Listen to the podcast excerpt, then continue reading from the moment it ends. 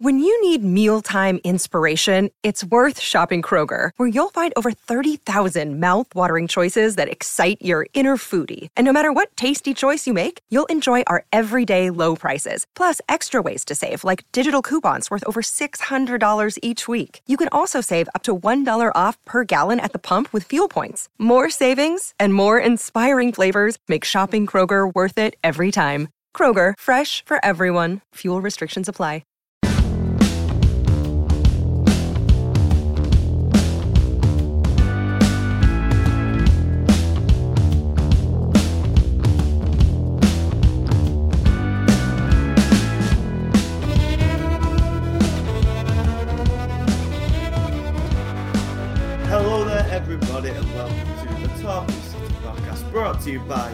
The Manchester Evening News. My name is Dan Murphy, and joining me today is Mr. Alex Brotherton. Alex, how's it going?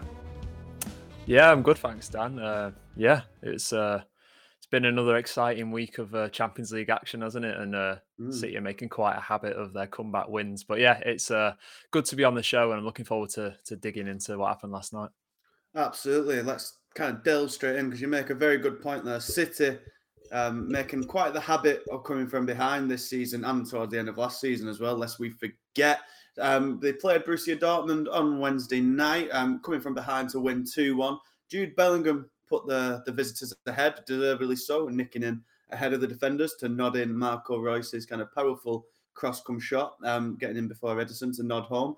But that goal kind of sparked a, um, a bit of a stifled, stodgy, not at the racist City to life. John Stones um, with a bolt from the blue in Vincent Kompany esque fashion, blasting the ball in to the top corner from 25 yards. Maybe the keeper should have done a bit better, but we won't take that to we won't, we won't take that away from Stones. And then, of course, as inevitable does, inevitable happened um, with Erling Haaland getting the winner, an acrobatic flick of the foot to turn in João Cancelo's beautiful outside of the boot pass.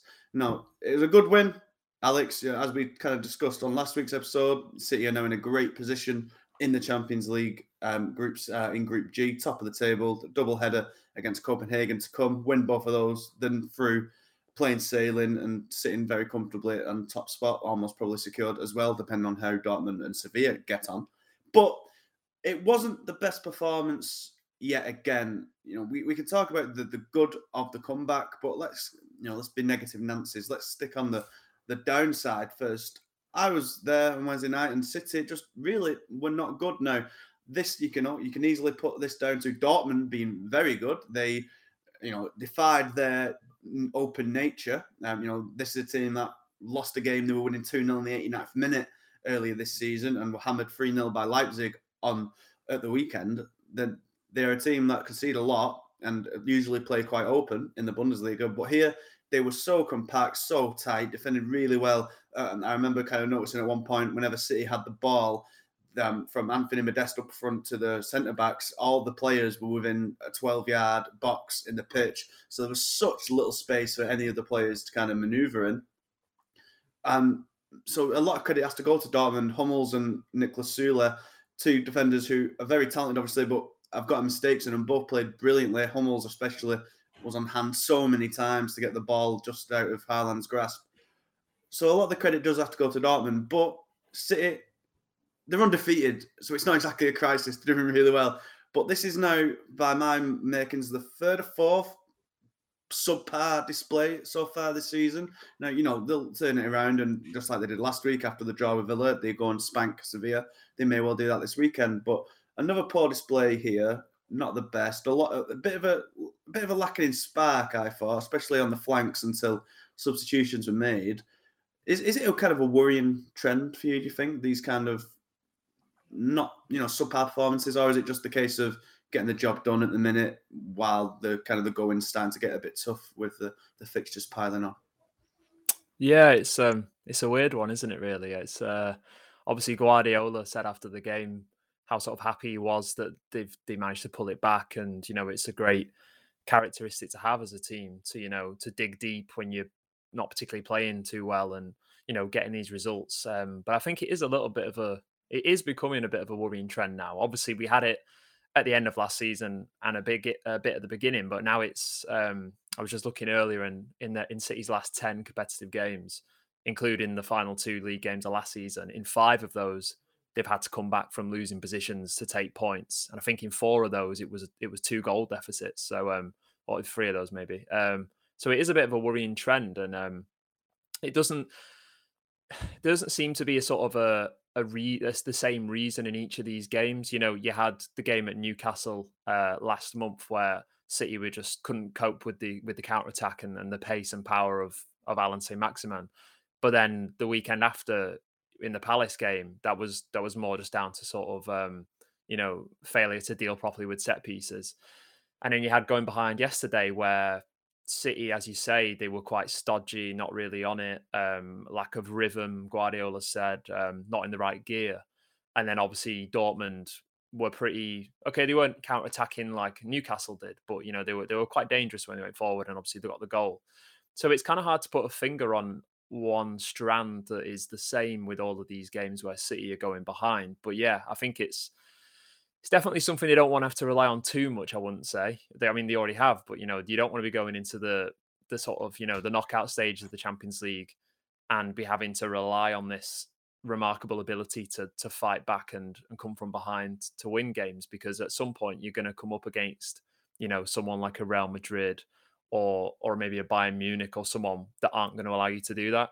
And that's no disrespect to the teams that City have done it against, but you know they can't keep doing this forever. Um, so um, yeah, it is. A, it, I would say it is becoming a, a, little bit worrying. And as I said, there doesn't seem to be a, a clear reason each time. It seems to be a, bit different. But um, I think you're right. Credit has to go to Borussia Dortmund. I thought I was I was really impressed with the way they set up, and I guess they've I think we saw after the Newcastle game, people said, "Oh, this is a template of how to to beat City now, or how to play them at least."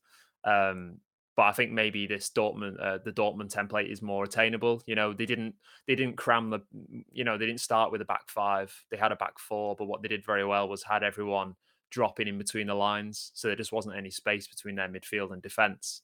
And it was actually when they went to a back five that City found ways through actually. So they got a City were a bit lucky in that respect that Dortmund probably shifted their tactics when they shouldn't have done. But um, yeah, I think the, the Guardiola's going to have to come up with a way to try and stop these slow starts and um, try and avoid going behind in games because, as I said, they're not going to be able to do this forever. But um, but it was pretty exciting on the other hand. So uh, yeah, on the flip yeah. side, it was pretty pretty dramatic. But yeah, I think it it won't be good for for for, for um, supporters' blood pressure and uh, hmm. and Pep's um, Pep's nerves either if they keep doing it. But yeah, yeah, yeah, absolutely. I mean, before the match, it was quite straight. I had to have to do a bit of a double take because I heard "You'll Never Walk Alone" being played over the Etihad speakers. I was like, "What's going on there?" And then soon clocked that it was coming off a Heineken advert, which is obviously a UEFA sponsor. But it did kind of seem to herald the sort of European comeback that you know has become so synonymous with Anfield. And as you say, it was thrilling. Those last twenty minutes were so exciting. It's and you know anyone,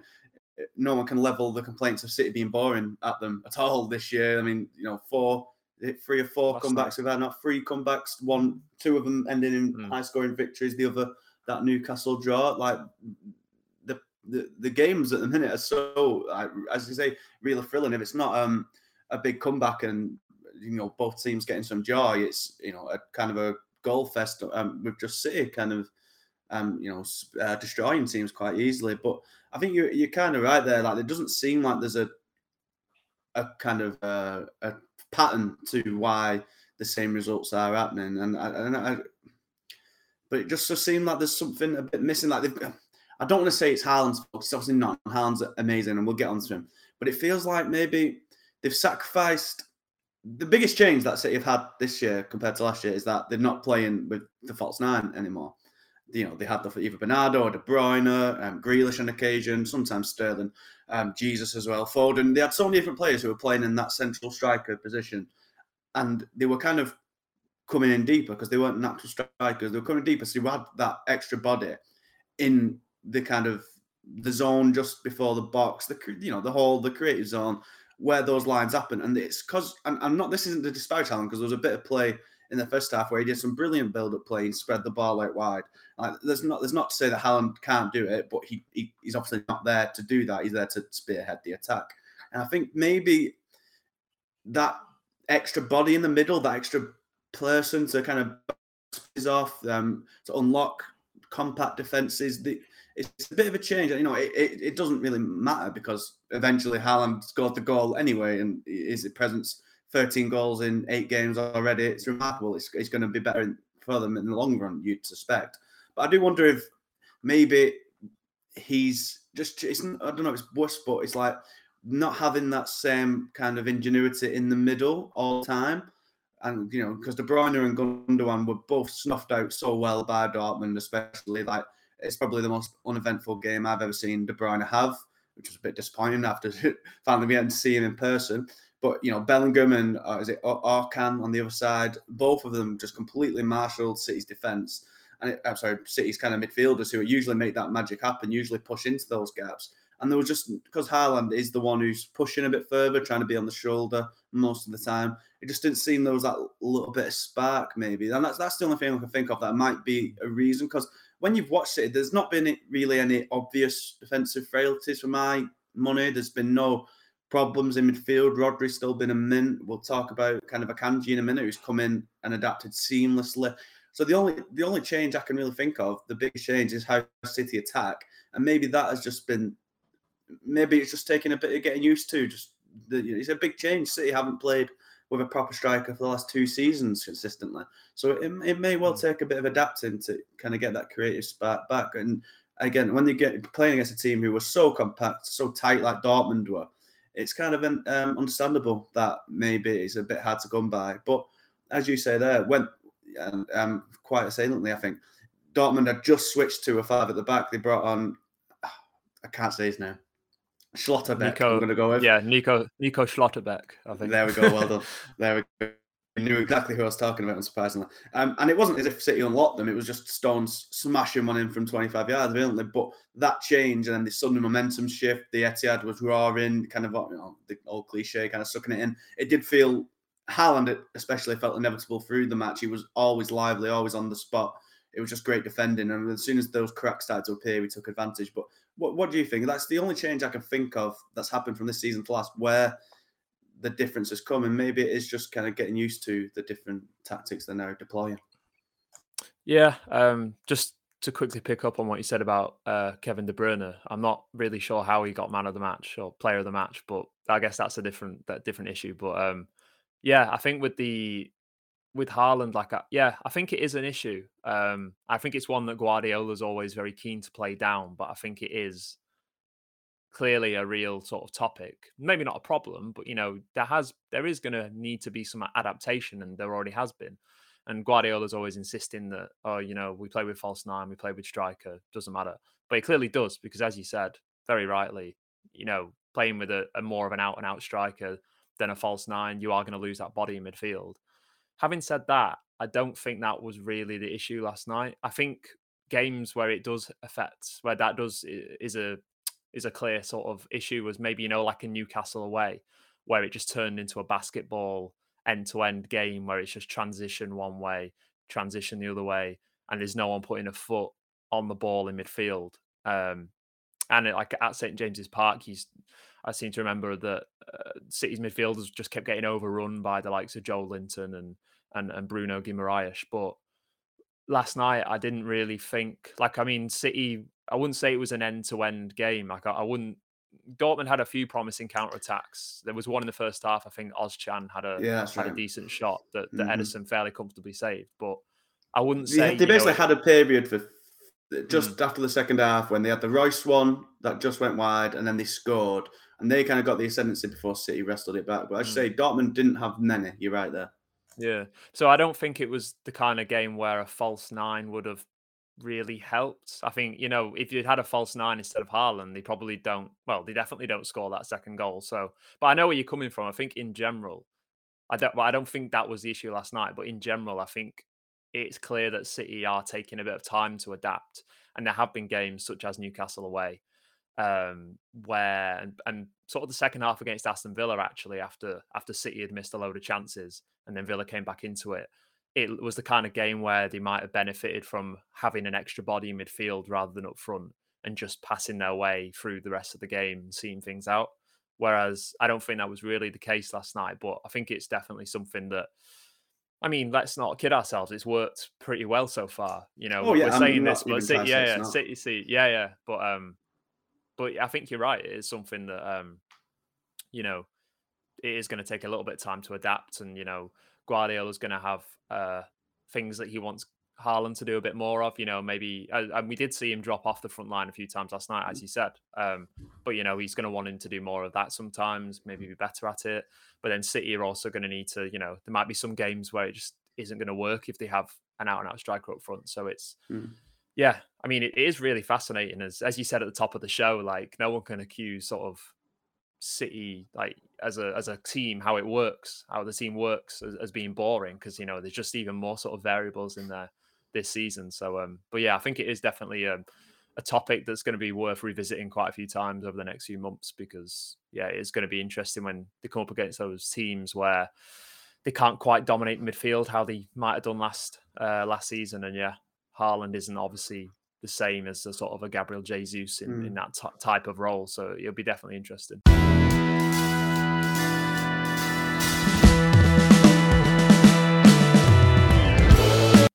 Yeah, no, you know, I say they still won the game, still undefeated so far this season.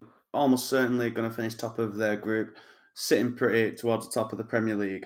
Uh, it's not that things are going badly, but as, as you said earlier, I do think you can't eventually keep going behind every match. It is going to bite you on the backside. I think was it United during Solskjaer's reign, maybe the second good spell he went on. They went literally, I think it was every away game pretty much. They they went behind and somehow got back and like it's good mm. and exciting, it's fun, but it's not sustainable. And even a team of City's quality, eventually you're going to come up against a defense you just can't get through against, you know, towards the last stage of the Champions League where it's cost them so many times.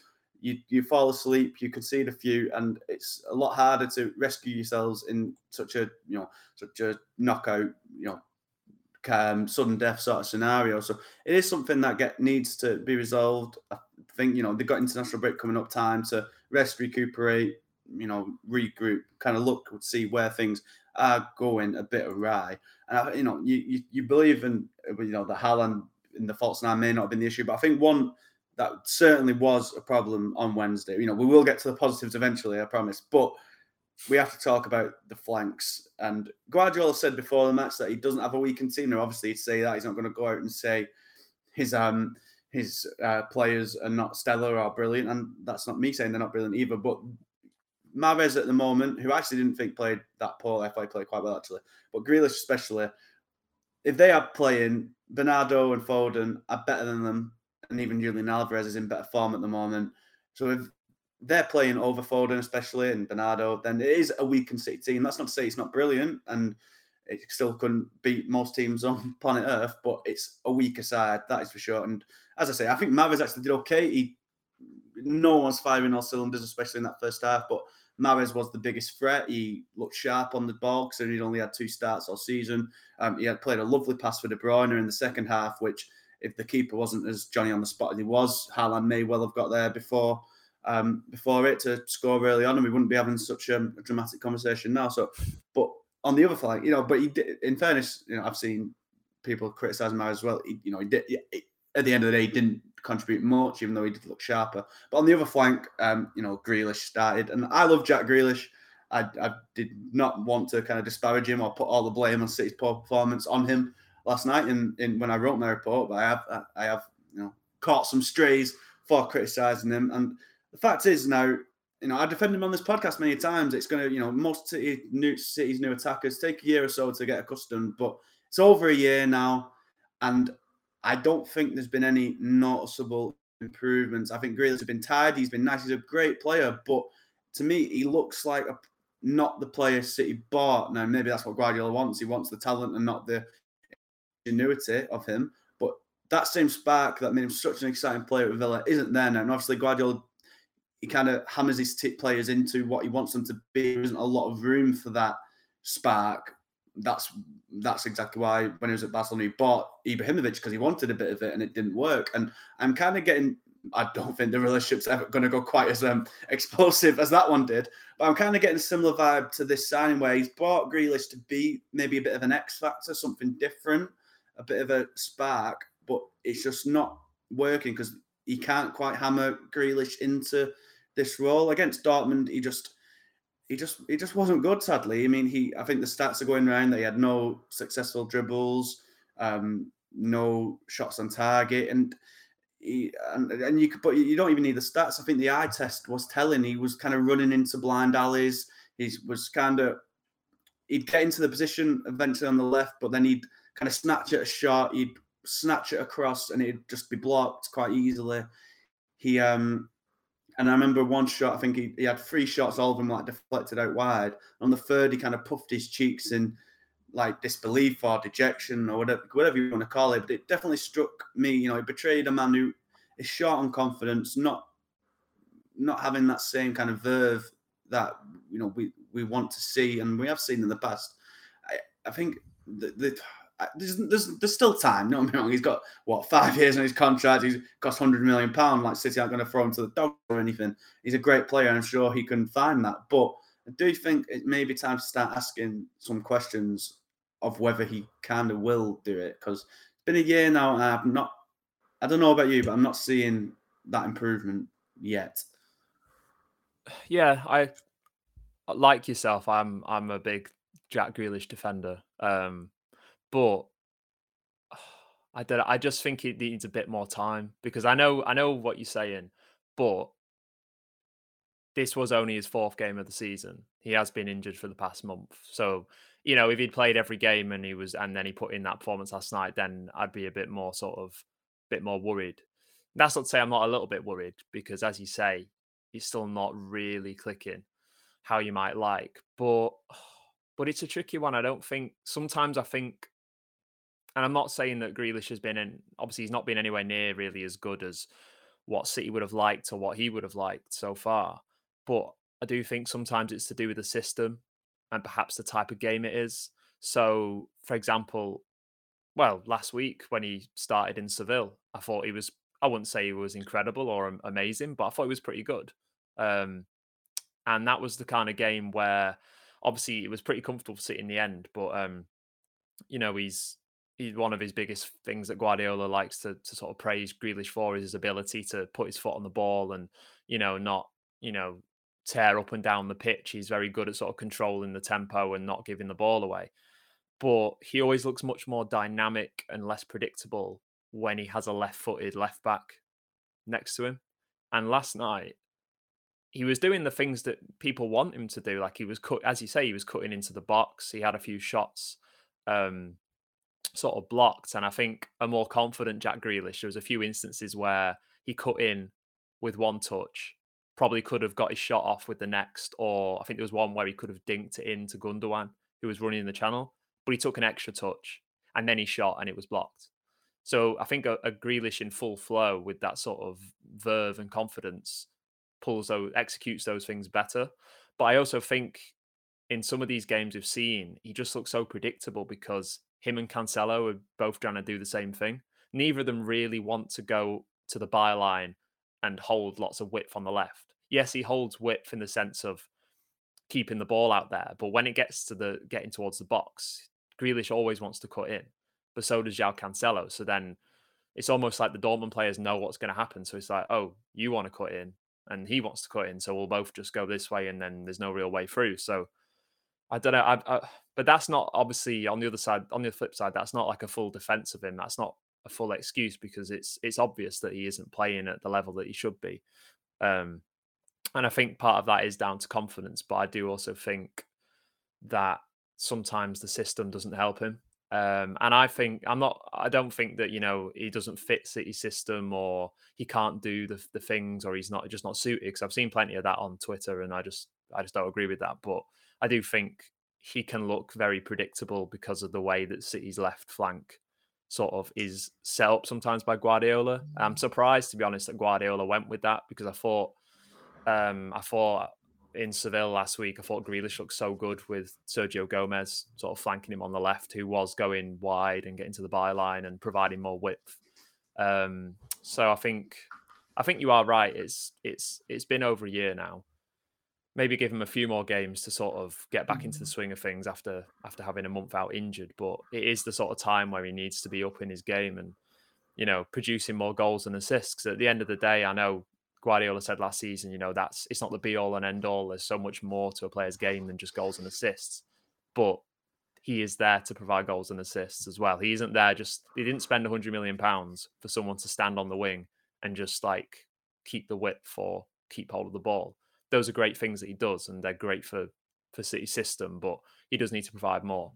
But I also think that sometimes the system doesn't help. And when the system doesn't help a player that's low on confidence and is trying to regain their form, it's just not a good combination, is it? Um, no, so I would like to, I would like him to keep playing because I think the only way that someone like Grealish is going to get his good form back is to play his way mm. into form.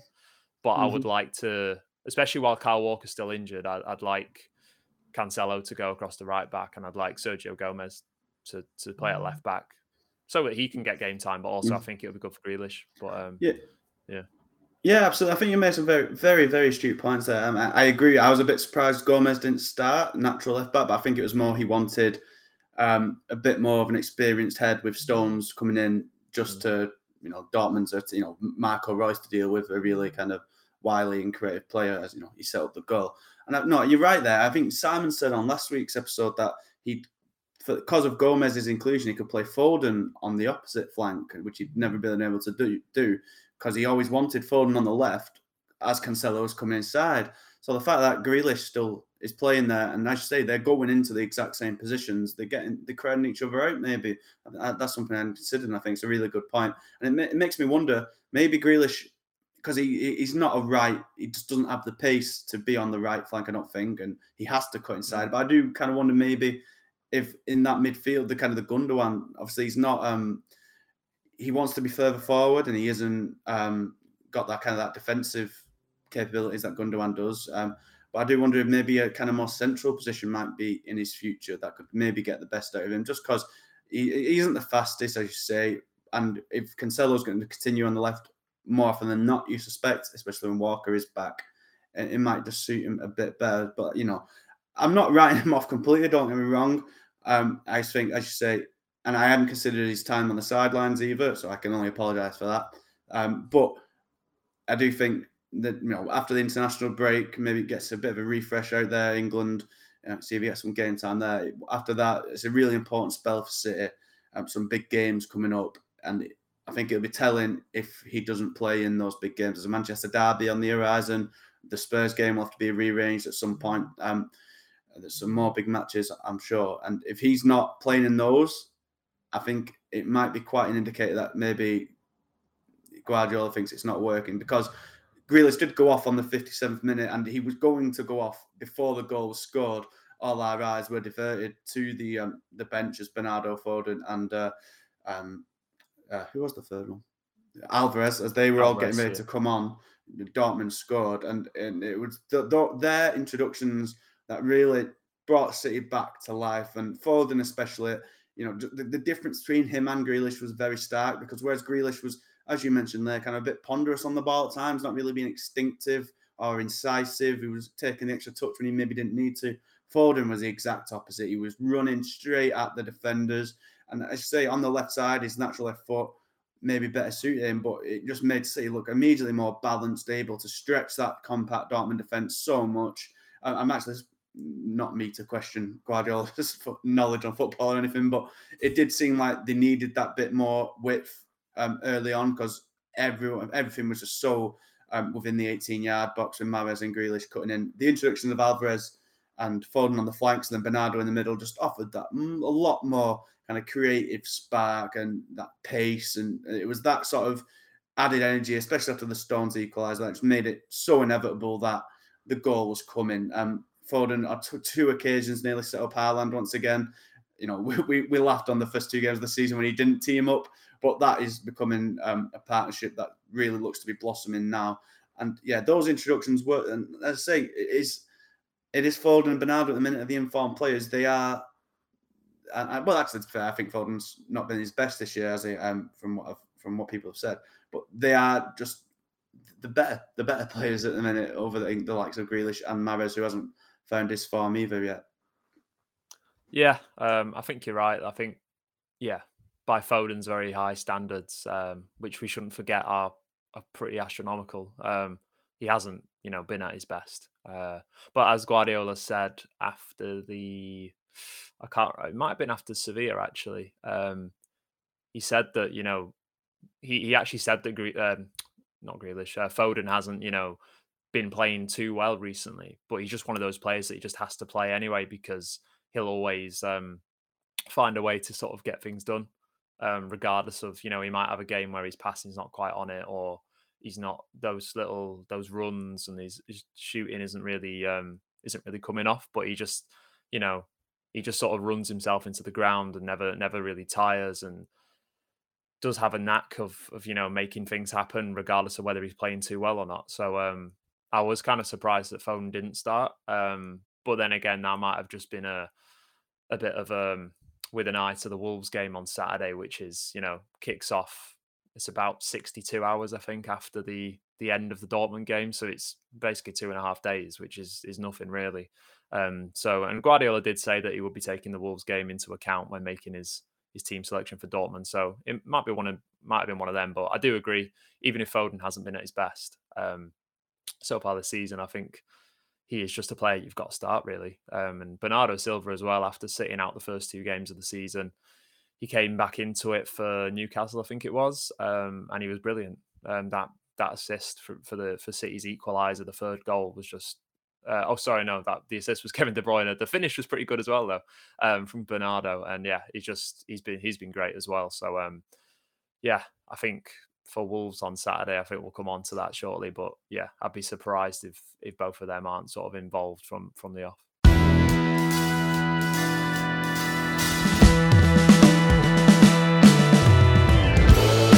Yeah, absolutely. Um, I agree. And, you know, let's let's get get to the more the positives now because we have dwelled quite a while. So it so it seems on the negatives. And I think that's right to do because you know Guardiola's admitted it, De Bruyne's admitted it. They, they weren't at the races, but still picking up the win is so crucial. And you know, the big part of that was Haaland. Now we've waxed lyrical so much about him on this podcast, and we'll try not to do too much here. But I, I, said on last week's, I was really, or the week before, whichever it was, I was really looking forward to seeing him play in the flesh. And he, he delivered. Like obviously, it was a quiet game, it's a hard game. He didn't have a lot to go off because of how well Dortmund defended.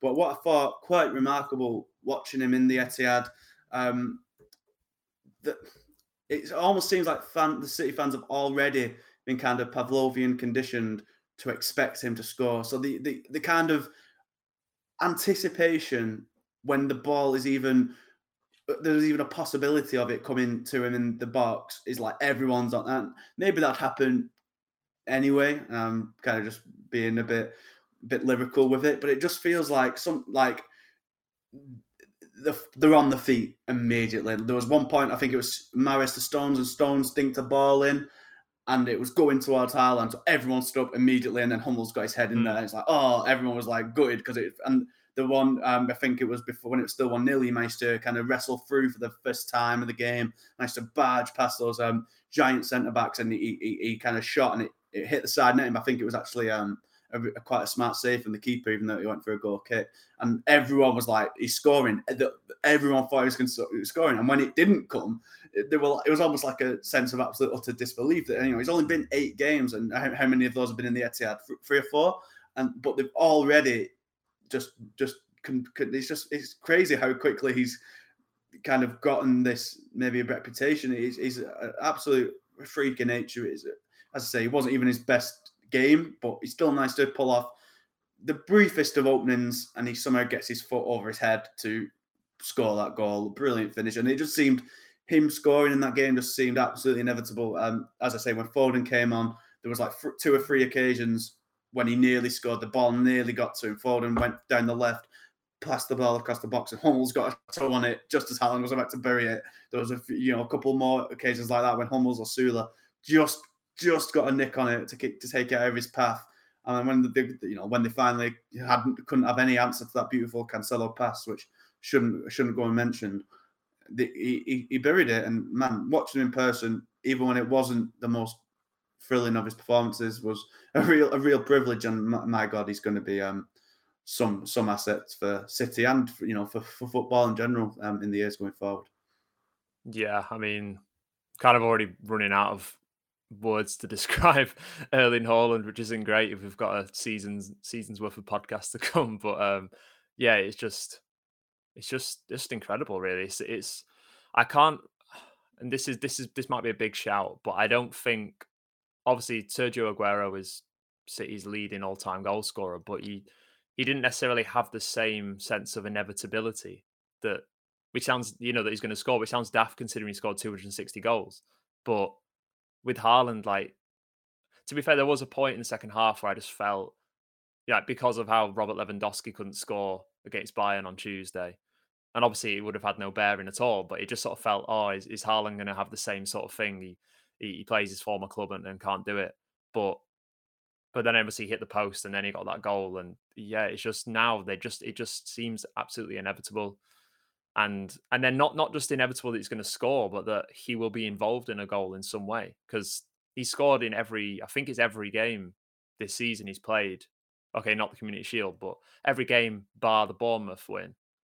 But in the bournemouth win he set up ilkay gundogan for the first goal and i think in a couple of the others it was pretty clear that his movement distracted the, the defenders to such an extent that it created space for Kevin De Bruyne or or whoever to, to sort of move into. So it's it seems inevitable that he'll score, but then if it somehow he doesn't score, he's going to have some sort of impact and sort of play a part in a goal at least.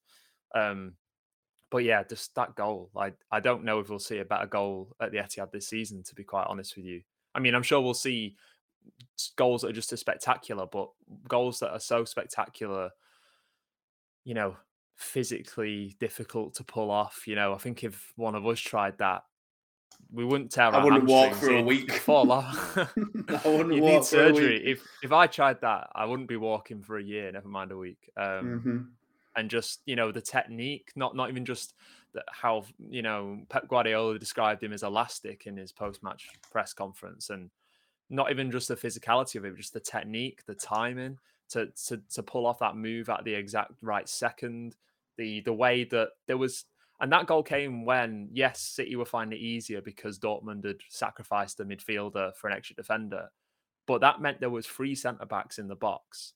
And as you see, mm. just at the moment that Cancelo is about to cross, there's three centre backs all within about two meters of Haaland, which clearly isn't close enough to be to Haaland if you're going to stop him. But you know they're all there, and still he finds he finds separation to to get to the ball first. And obviously part of that is the quality of the cross to put it in the right spot. But he finds a separation, not even just to get clear, but to you know to be able to get his foot up and not not clobber someone's head and get a foul given given against him. He gets the ball like that. If he makes any contact with a with one of the defenders at that moment, you can be sure the referee's going to blow up for a high foot. So it's just incredible, you know, just incredible vision, technique, phys- like you know, physicality. Yeah, just insane, absolutely insane. I thought it was mm-hmm. a header when I saw it, and I was I was in the ground, sat sort of pretty much in line with where it happened, and just sort of the lower stand of the Colin Bell, getting round to the to the family stand, and yeah, I I was like, oh, he, he didn't he didn't just karate kick that into the net, did he?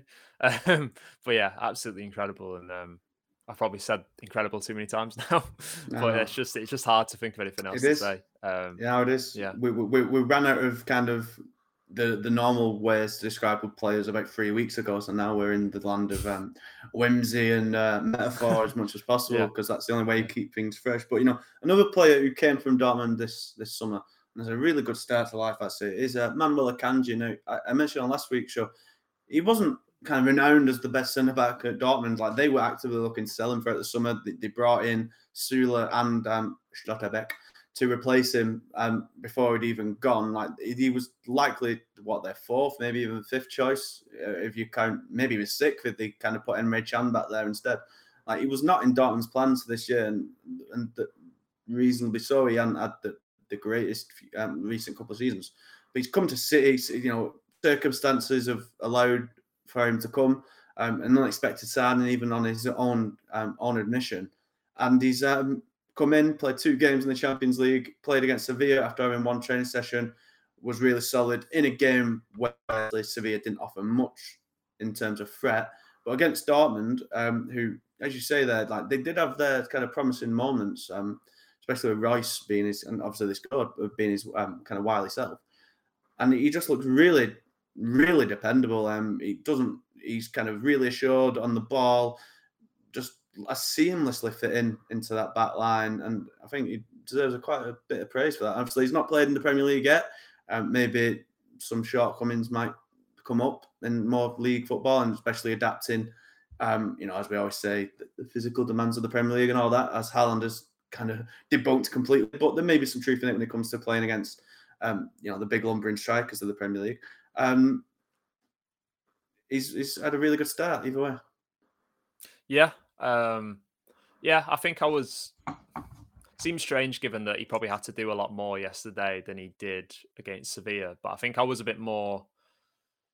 Maybe, maybe it was just you know seeing this guy that had been at the club for a for a day and then just play and look pretty good. I was more kind of confident about him then. Um, I do think he, while he is good on the ball, um, and this is can't really be much of a criticism just because of how good the other two are, but I don't think he quite has the sort of you know the vision or the um, the ability to break the lines with his passing that say Aymeric Laporte or John Stones when John Stones is playing at centre back have. Um, which you know, the same can go for Ruben Dias and the same can go for Nathan Ake as well. It's just a reality of how good the other two are.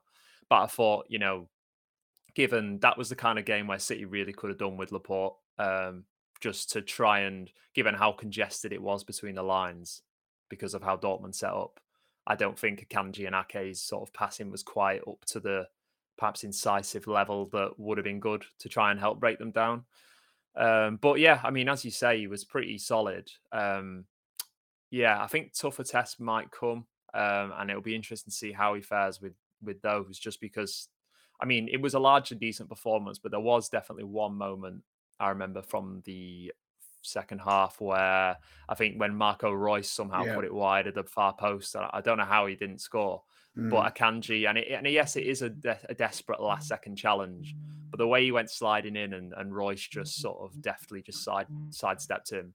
It's the kind of challenge where if it goes in, if, if, he makes that challenge, doesn't get the ball, and then Reus scores, you're kind of thinking that that's a very Nicholas Otamendi kind of kind of thing to do.